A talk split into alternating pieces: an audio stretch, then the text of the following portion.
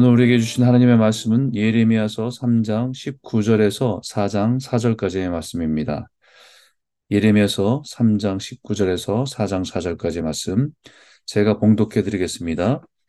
내가 말하기를 내가 어떻게 하든지 너를 자녀들 중에 두며 허다한 나라들 중에 아름다운 기업인 이 귀한 땅을 내게 주리라 하였고 내가 다시 말하기를 너희가 나를 나의 아버지라 하고 나를 떠나지 말 것이니라 하였노라. 그런데 이스라엘 족소가 마치 아내가 그의 남편을 속이고 떠나감 같이 너희가 확실히 나를 속였느니라. 여호와의 말씀이니라. 소리가 헐벗은 산 위에서 들리니 곧 이스라엘 자손이 애곡하며 간구하는 것이라. 그들이 그, 그들이 그들의 길을 굽게 하며 자기 하나님 여호와를 잊어버렸음이니라. 배역한 자식들아 돌아오라.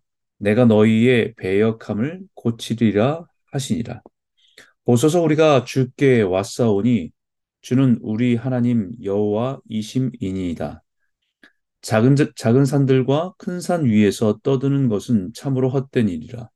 이스라엘의 구원은 진실로 우리 하나님 여호와께 있나이다. 부끄러운 그것이 우리가 청년의 때로부터 우리 조상들의 산업인 양떼와 소떼와 아들들과 딸들을 삼켰사온즉 우리는 수치 중에 눕겠고 우리의 치욕이 우리를 덮을 것이니 이는 우리와 우리 조상들이 청년의 때로부터 오늘까지 우리 하나님 여호와께 범죄하여 우리 하나님 여호와의 목소리에 순종하지 아니하였음이니이다. 여호와께서 이르시되 이스라엘아 내가 돌아오려거든 내게로 돌아오라.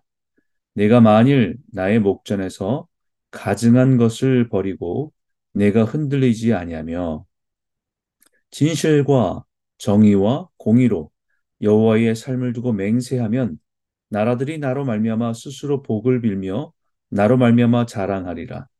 여호와께서 유다와 예루살렘 사람에게 이와 같이 이르노라. 너희 묵은 땅을 갈고 가시덤불에 파종하지 말라. 유다인과 예루살렘 주민들아 너희는 스스로 할 일을 행하며 너희 마음 가죽을 베고 나 여호와께 속하라. 그리하면 그리하지 아니하면 너희 악행으로 말미암아 나의 분노가 불같이 일어나 사르리니 그것을 끌 자가 없으리라. 아멘.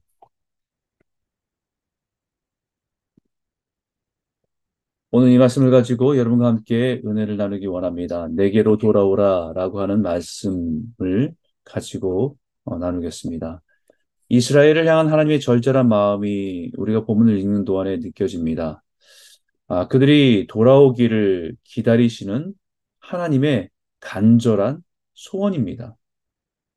이스라엘에게 행하신 일들을 간략하게 말하면 허다한 나라 중에서 작고 보잘것없는 민족을 택하여 자녀 삼아 주시고 아름다운 땅을 그들에게 주셨습니다.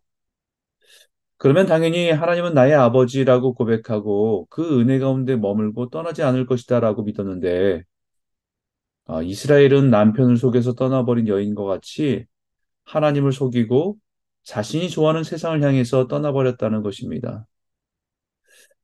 자신들에게 어려움이 오고 도움이 필요할 때는 아버지를 찾으며 부르짖던 그들이 헐벗은 산에서 우상들 앞에 애곡하고 간구하는 모습으로 살아감에 대한 비통함입니다. 이제는 아예 자신의 하나님을 잊어버린 채 우상에게 엎드려고 엎드려, 엎드려서 부르짖고 있으니 더욱 답답할 따름입니다. 그러나 그러한 이스라엘 향해서도 여전히 하나님의 마음은 변함이 없습니다. 22절에 배역한 자식들아 돌아오라 내가 너희의 배역함을 고치리라 하시니라.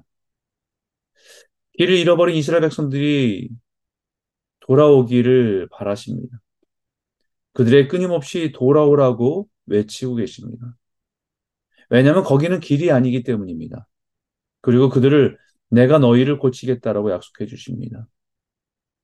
그들이 돌아오는데 이렇게 돌아와야 됩니다. 보소서 우리가 주께 왔사오니 주는 우리 하나님 여호와 이시민이다. 주님이 이제 우리가 주님께 돌아왔습니다. 우리 하나님이 우리의 하나님 되시고 아버지 되십니다.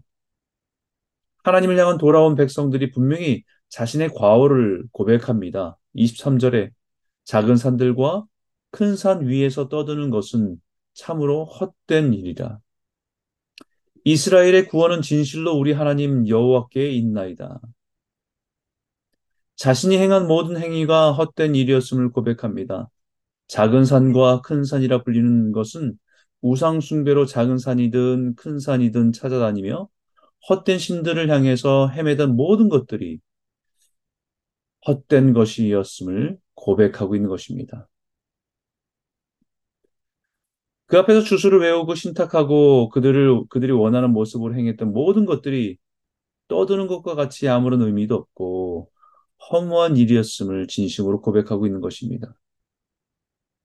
그리고 비로소 깨달은 것은 구원은 오직 여호와 하나님께만 있음을 인정하는 것입니다. 그것은 헛된 것이었을 뿐만 아니라 부끄러운 일이었다는 고백입니다. 24절에 부끄러운 그것이 우리가 청년의 때로부터 우리 조상들의 산업인 양떼와 소떼와 아들들과 딸들을 삼켜 싸운즉 우리는 수치 중에 눕겠고 우리의 치욕이 우리를 덮을 것이니 그런 자신들의 과거가 헛된 것이었고 부끄러운 것이었습니다. 우리가 힘이 왕성하고 능력이 있다고 생각한 청년의 때부터 지금까지 한 모든 것이 부끄러운 일이었습니다. 자기 힘만 의지하고 자기가 홀로 모든 것을 다 행할 수 있다고 자신하고 자기 마음대로 행하던 모든 것들이 지금 돌아보니까 헛되고 부끄러운 일이었음을 아는 것입니다. 하나님께서 그들에게 허락하신 양떼와 소떼는 그들에게 허락하신 부유함입니다. 그들에게 허락하신 풍성함입니다. 하나님께서 허락하신 축복이 오히려 하나님을 의지하기보다는 우상숭배에 빠져서 그들의 자녀들이 더욱 깊은 영적인 혼란함에 빠져버렸다는 것을 고백합니다.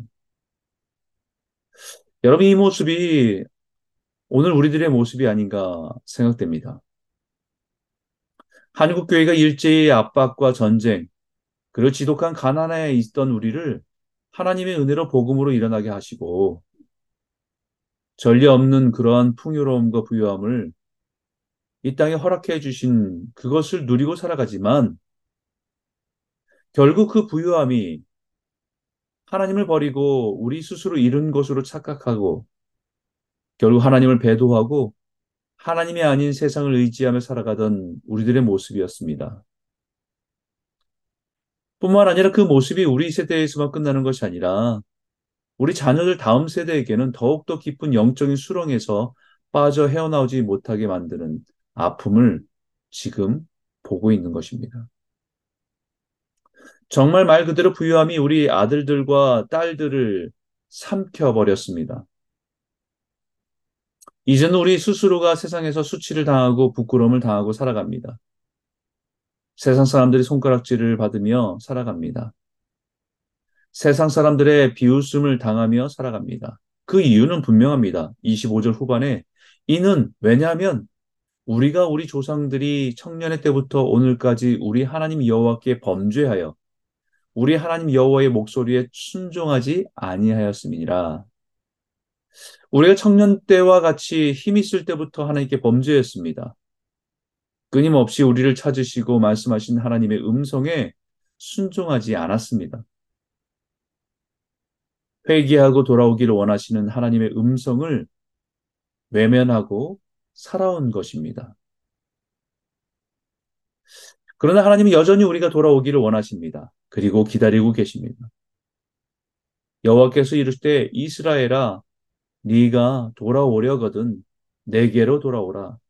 네가 만일 나의 목전에서 가증한 것을 버리고 내가 흔들리지 아니하며 진실과 정의와 공의로 여호와의 삶을 두고 맹세하면 나라들이 나로 말미암아 스스로 복을 빌며 나로 말미암아 자랑하리라. 자신이 걸어가던 길이 허무함을 깨닫고 우상 숭배가 헛된 것임을 발견하고 세상을 의지하며 살아가던 것이 무의미함을 깨달으면 헤매지 말고 나에게 돌아오라는 것입니다. 더 이상 세상과 하나님 사이에서 흔들리며 불안해하지 말고 진실과 정의와 공의로 하나님께 돌아오면 된다는 것입니다. 진정성이 있는 회개와 그 회개에 따른 정의와 공의로운 삶의 열매를 가지고 돌아오면 하나님께서는 지난 죄를 기억하지 않으시고 완전한 자녀의 권세를 회복하시겠다고 약속하시는 것입니다. 하나님 안에서 축복을 누리고 영광을 함께 누리게 될 것이라는 약속입니다. 그러니 마지막으로 하나님의 심판이 임하기 전에 회개하라는 것입니다. 죄로 묵은 땅을 성령의 쟁기로 갈아엎어버리고 세상의 것들로 열심히 수고하고 수고했지만 결국 거두는 것은 가시 덤불을 거두고 살아온 것 아니냐라는 것이죠. 이제는 그 가시 덤불을 거두고 하나님의 말씀을 씨를 뿌려서 풍성한 열매를 맺으며 살아가라고 우리에게 도전하고 있습니다. 스스로 할례받은 민족이라고, 스스로 세례받은 민족이라고, 헛된 안정감을 버리고 마음을 새롭게 해서 하나님의 은혜로 나오라는 마지막 권면입니다.